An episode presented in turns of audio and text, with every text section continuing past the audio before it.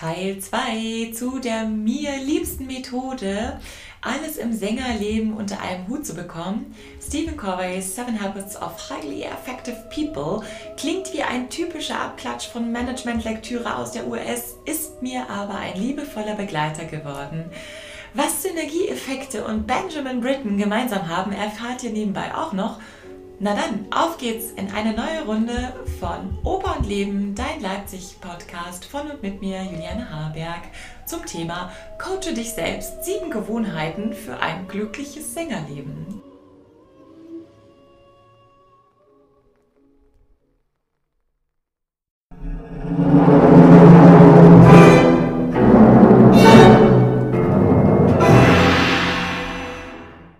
Ich habe euch in der letzten Folge bereits die ersten drei Gewohnheiten für den Küchentisch nach Stephen Corway vorgestellt. Die fasse ich auch nochmal zusammen. Gewohnheit Nummer eins: Sei proaktiv. Du bist nicht deine Gefühle, man hat die Freiheit zu wählen und man wählt seine Taten, aber nicht seine Konsequenzen. Gewohnheit Nummer zwei: Fange mit dem Ende an. Mache dir deine eigenen Rollen im Leben bewusst. Fehler müssen sein, um deine Mission zu erfüllen. Verfasse dazu sogenannte Mission Statements. Gewohnheit Nummer 3. Put first things first. Das ist die Gewohnheit, wo man lernt, ähm, was ähm, die Lehre der vier Quadranten ist. Dringende Angelegenheiten sind diese, auf die wir reagieren müssen. Die nicht dringenden Angelegenheiten sind diese, auf die wir agieren können. Ergo sind nicht dringende Angelegenheiten jene, die von Natur aus proaktiv sind. Soweit, so gut. Übrigens gibt es dazu auf meinem Blog On Dialog noch ein paar Abbildungen und Links. Schaut da doch gern mal rein. So, nach der Küchentischlektüre geht es nun wirklich ran an den Speck. Als Einleitung zu den kommenden Gewohnheiten beschreibt Corvey das sogenannte Modell der wechselseitigen Abhängigkeit. Hierbei geht es im Grunde darum, dass wir von Natur aus eben soziale Wesen sind, die reagieren. Reaktionen, im Grunde eine kinetische Bewegung, stiften uns dazu an, Taten zu vollbringen. Im Umkehrschluss sind wir auch immer von den Taten und Reaktionen anderer abhängig.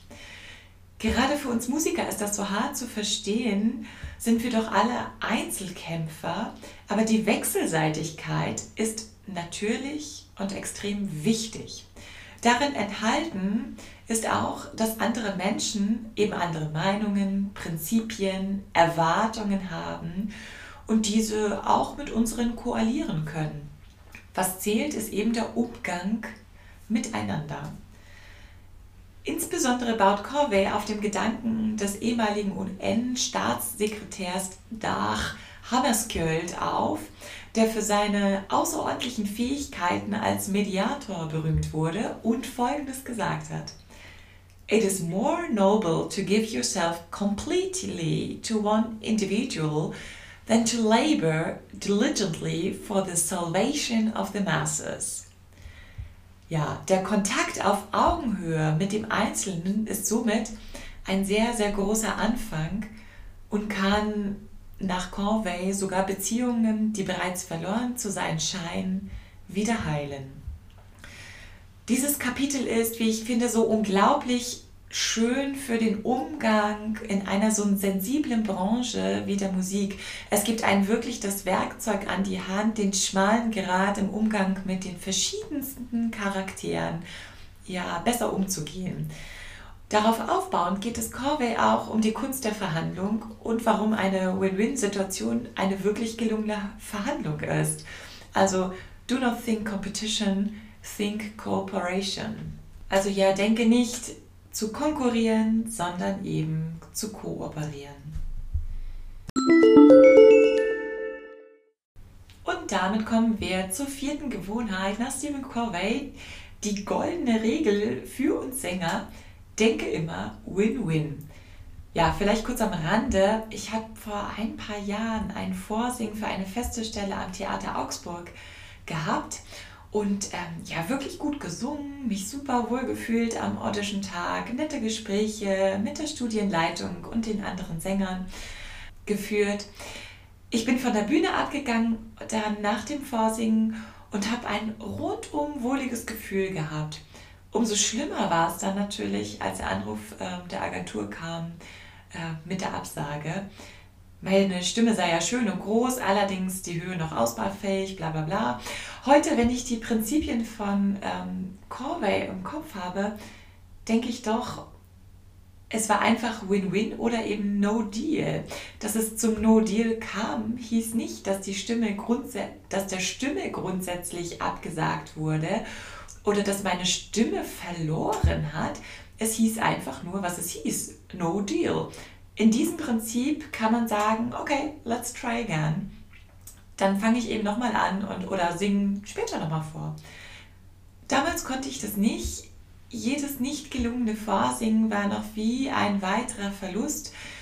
Manchmal sagen das auch Kollegen aus der anderen Perspektive zu einem. Ach ja Mensch, die haben ja total was verloren, dich nicht zu engagieren. Aber im Grunde sind wir doch alle eine große Konzertfamilie, eine große Musikerfamilie und es kam einfach nicht zur Kollaboration aus verschiedensten Gründen. Also hier noch einmal, immer schön Win-Win oder eben nur Deal denken. Auch im Übrigen für die Sachen, die man annimmt und ja, für die Verträge, die man verhandelt. Gewohnheit Nummer 5 hat viel mit Empathie, Bewusstsein zu tun. Suche zunächst zu verstehen und dann, dass man dich versteht. Die eigene Bewusstseinsebene muss sich also nach außen wenden zu dem anderen. Covey beschreibt hier die Natur des psychologischen Raumes, was für ein Wort, eigentlich etwas sehr Unterbewusstes, was sich da abspielt.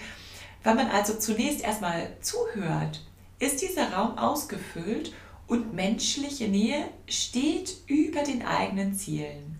In diesem Raum des aktiven Zuhörens also kann es sehr befreiend sein, nicht alles gleich auf seine Autobiografie zu beziehen, sondern einen wahren Austausch miteinander überhaupt erstmal zuzulassen.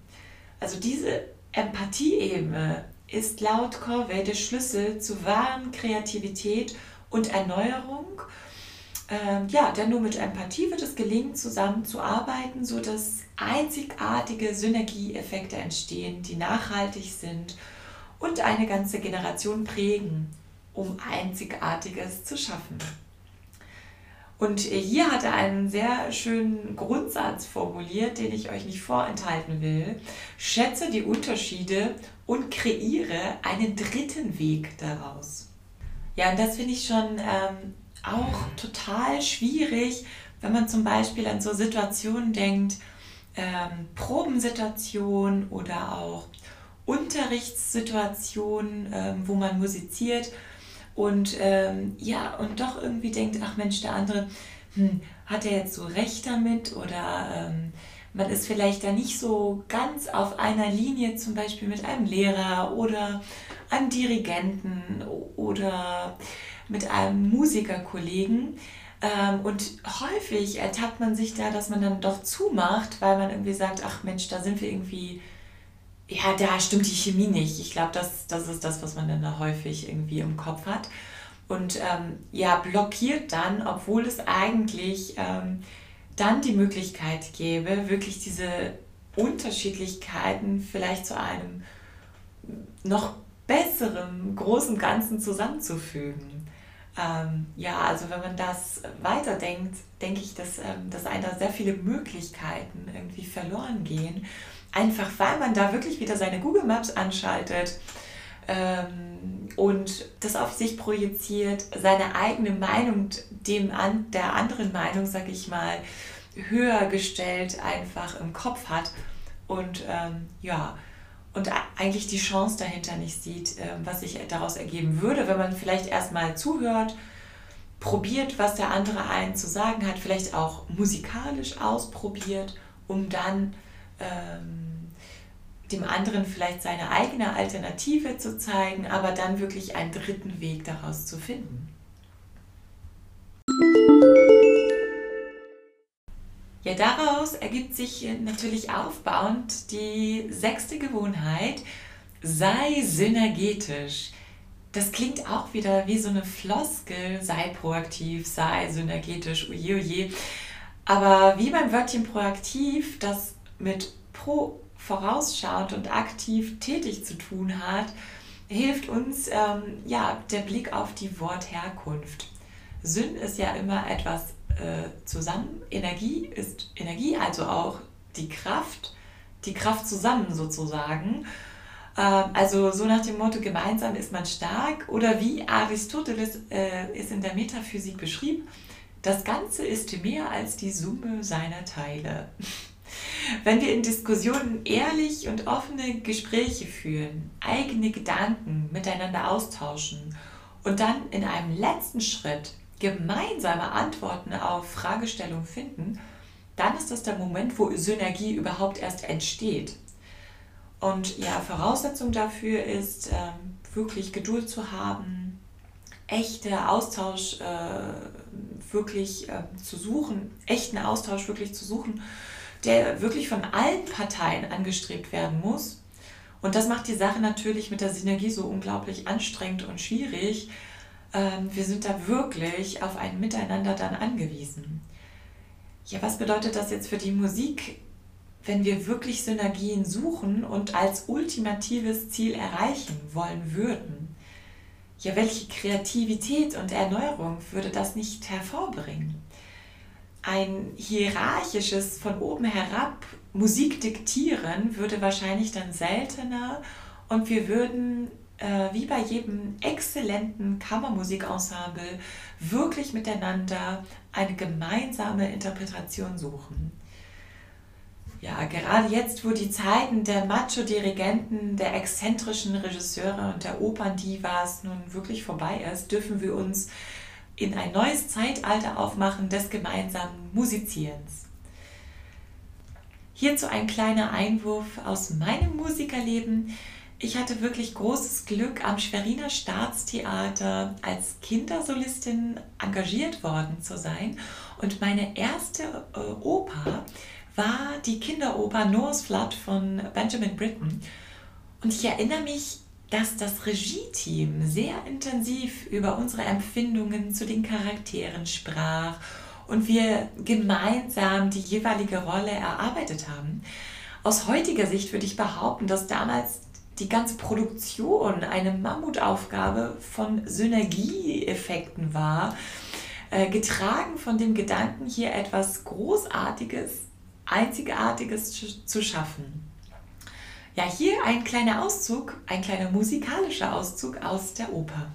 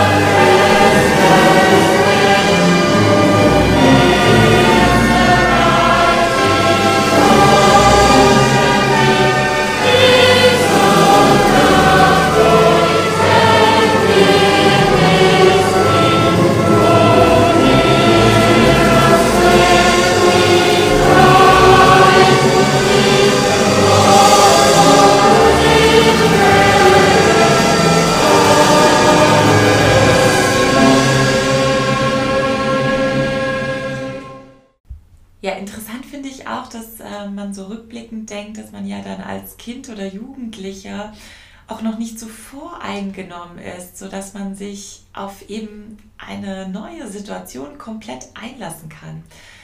Auch hatte das künstlerische Team, das künstlerische Leitungsteam keine bestimmte Erwartungshaltung wahrscheinlich an die Produktion. Ziel war es, das bestmöglichste ähm, Resultat zu liefern und ähm, jeder Mitwirkende sollte auch eben ähm, sich wohlfühlen und ähm, seine passende Rolle sozusagen wirklich ähm, ausfüllen können, so dass das Ganze auch authentisch ist. Und das war es auch. Aber natürlich lag es auch an dem Werk selber, Komischerweise ist es ja ein sehr komplexes Werk, das ähm, eben auch von Opernsängern, Kindersolisten aufgeführt wird und wo auch selbst das Publikum dann ähm, mitsingen darf und soll. Ähm, und ich denke auch, dass Britain sicherlich genau diesen Synergieeffekt hierin gesucht hat.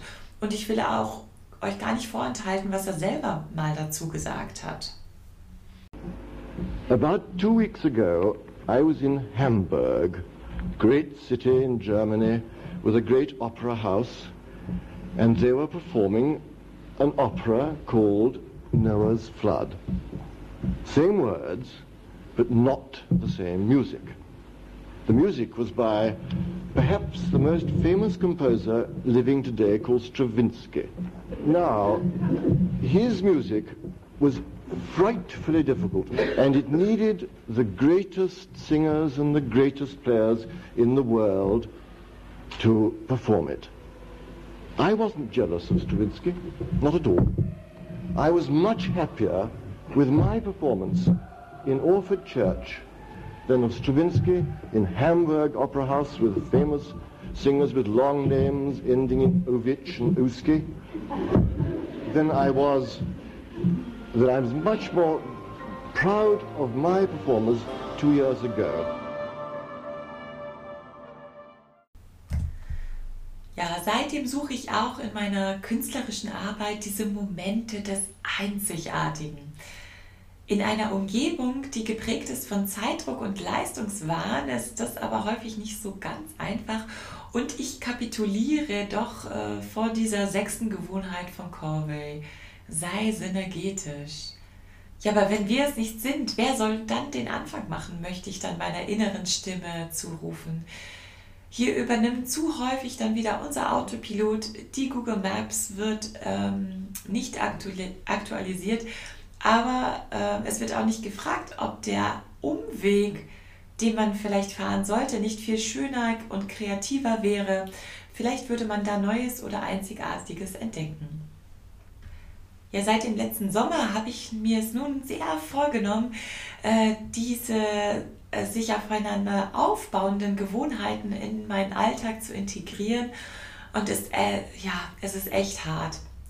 Also Gewohnheit Nummer vier, denke, Win-Win ist ja noch möglich, aber häufig muss man über seinen Schatten springen. Zu verlockend ist dann alles doch in Schwarz-Weiß, Verlust und Gewinn aufzuteilen.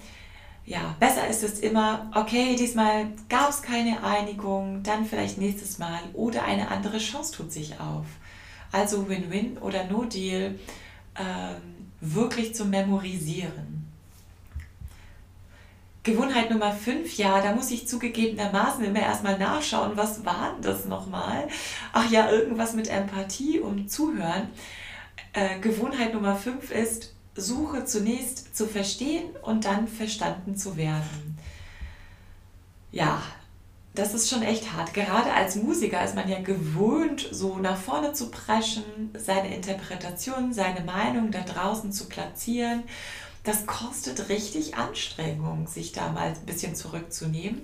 Und äh, wie ich bereits in der letzten Folge kurz angerissen habe, wahrscheinlich ist das auch der Grund, warum wir vielen Musikern nachsagen, ja, so ein bisschen Narzissmus ist in der Natur des Musikers vorhanden. Ähm, hier gilt es, ähm, wenn ich die Bühne betrete oder in eine Probe gehe, erstmal beobachten, relax, und wie Corvey beschreibt, dem ja, psychologischen Raum für sich gewinnen. Ähm, ja, vielleicht ganz kurz hierzu. Äh, ich habe neulich wieder gehört oder ich kenne auch einige Sänger, die sich auf der großen Opernbühne super, also wirklich pudelwohl fühlen. Aber wenn sie in einem hell durchleuchteten Saal vor wenigeren Zuhörern einen Liederabend singen, ähm, ja, da wirklich ein ungutes äh, Gefühl im Magen haben. Und ich denke, das hat auch damit zu tun, dass man mutig sein muss, ähm, diesen Raum ähm, für sich zu gewinnen, diesen Raum zu spüren. Und du siehst ja das Publikum. Äh, in, dem, in dieser Art, also du lässt zu, dass das Publikum aktiv äh, mitmacht und ähm, mitmachen heißt zuhört, sich seine eigenen Gedanken dazu macht. Und auf der Opernbühne würdest du natürlich ähm, gar nichts sehen, also es ist einfach ähm, schwarz. Komischerweise ist das vielleicht für Instrumentalisten gar nicht so relevant, da der Fokus ähm, viel mehr auf dem Instrument liegt und nicht so sehr auf das Publikum. Aber als Sänger ist man natürlich viel mehr auch Darsteller, damit Vermittler, ja sogar Mediator. Und zur Königsdisziplin nochmal kurz, äh, sei synergetisch. Ja, das sind wirklich dann die Momente, die man aktiv suchen muss. Und man muss auch Bereitschaft dafür zeigen, dass, so sie überhaupt entstehen können. Und das ist vielleicht auch schon ein wirklich guter Anfang. Puh, ja, das ist äh, auch wieder sehr viel zu verdauen. Corveys Bestseller heißt ja aber Seven Habits of Highly Effective People.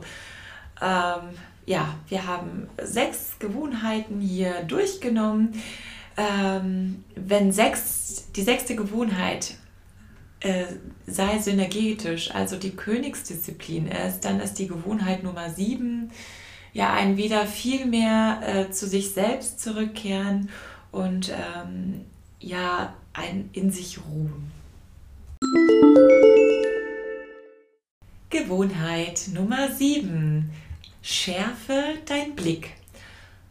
Und das bedeutet, schärfe dein Blick körperlich, sozial, mental, aber auch auf spiritueller Ebene. In welchen Facetten ihr diese vier Eigenschaften auslebt, ist sehr individuell, aber hierbei gilt es eigentlich nur, umso ausgeglichener diese vier ähm, Facetten sind, also körperlich, sozial, mental oder spirituell, den Blick zu schärfen, umso besser. Ja, neulich erzählte mir eine Harfenistin, dass sie mit ihrem Sohn zu einem Turnwettbewerb gegangen ist, einfach nur um ihm zu zeigen, dass es außerhalb der Musikwelt auch noch andere Sachen gibt, äh, um sozusagen den Blick zu schärfen. Wunderbar, wenn man solche Eltern hat, die daran denken, aber auch gerade später als Erwachsener, glaube ich, gilt es, mal Dinge zu sehen oder zu machen, die man vermeintlich nicht mag oder sich nicht auskennt oder keine Berührungspunkte hatte. Ähm, zum Beispiel neulich habe ich ein Buch über Mathematik gekauft. In der Schule hasste ich Mathematik. Ach, also wirklich schlimm. Ähm, aber mittlerweile ich ähm, beschäftige mich damit und ich äh, verstehe noch nicht so viel von diesem Buch und wahrscheinlich werde ich auch nicht alles da verstehen. Aber dennoch hilft mir ein bisschen in die Materie einzusteigen, den Blick nochmal ähm, woanders hin zu wenden. Ähm, und ich denke auch, dass der Blick aus einem anderen Winkel unterstützt ja das Verständnis anderer Menschen, anderer Meinungen und sogar musikalischer Werke, die viel zu häufig aus emotionaler Einstellung zu dem Stück oder einer bestimmten Interpretation angenähert werden. Und ganz zum Schluss für unsere schönen Köpfchen noch einmal in Zusammenfassung alle Gewohnheiten nach Stephen Corvey, die letztendlich ein Leitfaden sind, deine eigenen individuellen Gewohnheiten für deinen Alltag zu definieren. Nummer 1, sei proaktiv. Nummer 2, fange mit dem Ende an. Nummer 3, put first things first. 4, denke immer Win-Win oder No-Deal. 5, suche zuerst zu verstehen, dann verstanden zu werden. Nummer 6, sei synergetisch. Nummer 7, schärfe deinen Blick. Das war's von mir. Buch kaufen, lesen, verstehen. Coache dich selbst. Am Rande äh, möchte ich noch kurz erwähnen, dass ich in diesem Zusammenhang die Arbeit meiner Mezzo-Kollegin Sandra Janke, die sich in den letzten Jahren als Business Coach etabliert hat, ähm, super spannend finde. Ich selbst ähm, habe ihr Angebot noch nicht in Anspruch genommen, bin aber super neugierig auf die Kurse, die jetzt im Herbst veranstaltet werden. Ich habe auch den Eindruck, dass das in die Richtung ähm, Stephen Corveys geht. Nur hilft Sandra ähm, auch wirklich mit praktischen Fragen, wie zum Beispiel, wie verdiene ich mehr Geld und habe trotzdem mehr Zeit? Den Link zu Sandras Facebook-Gruppe und äh, ihrer Website findet ihr auch auf meinem Blog. Und ich merke gerade, dass ich sie unbedingt fragen muss, ob sie nicht mal meine Interviewpartnerin sein will. Ja, wer möchte denn nicht mehr Geld und Zeit haben, nicht wahr? Ja, du willst unbedingt mit mir weiter diskutieren oder einfach einen Gedanken loswerden, dann schreib mir gerne einen Kommentar auf meinem Blog On Dialog oder auf iTunes. Ich freue mich, äh, wenn wir gemeinsam mehr Hoffnung für eine wunderbare Opern- und Konzertwelt verbreiten können. Alle Episoden von Oper und Leben, deinem Leipzig-Podcast, kannst du übrigens auch unter www.sogehtsächsisch.de abrufen. Ich wünsche dir eine kreative und schöne Herbstzeit.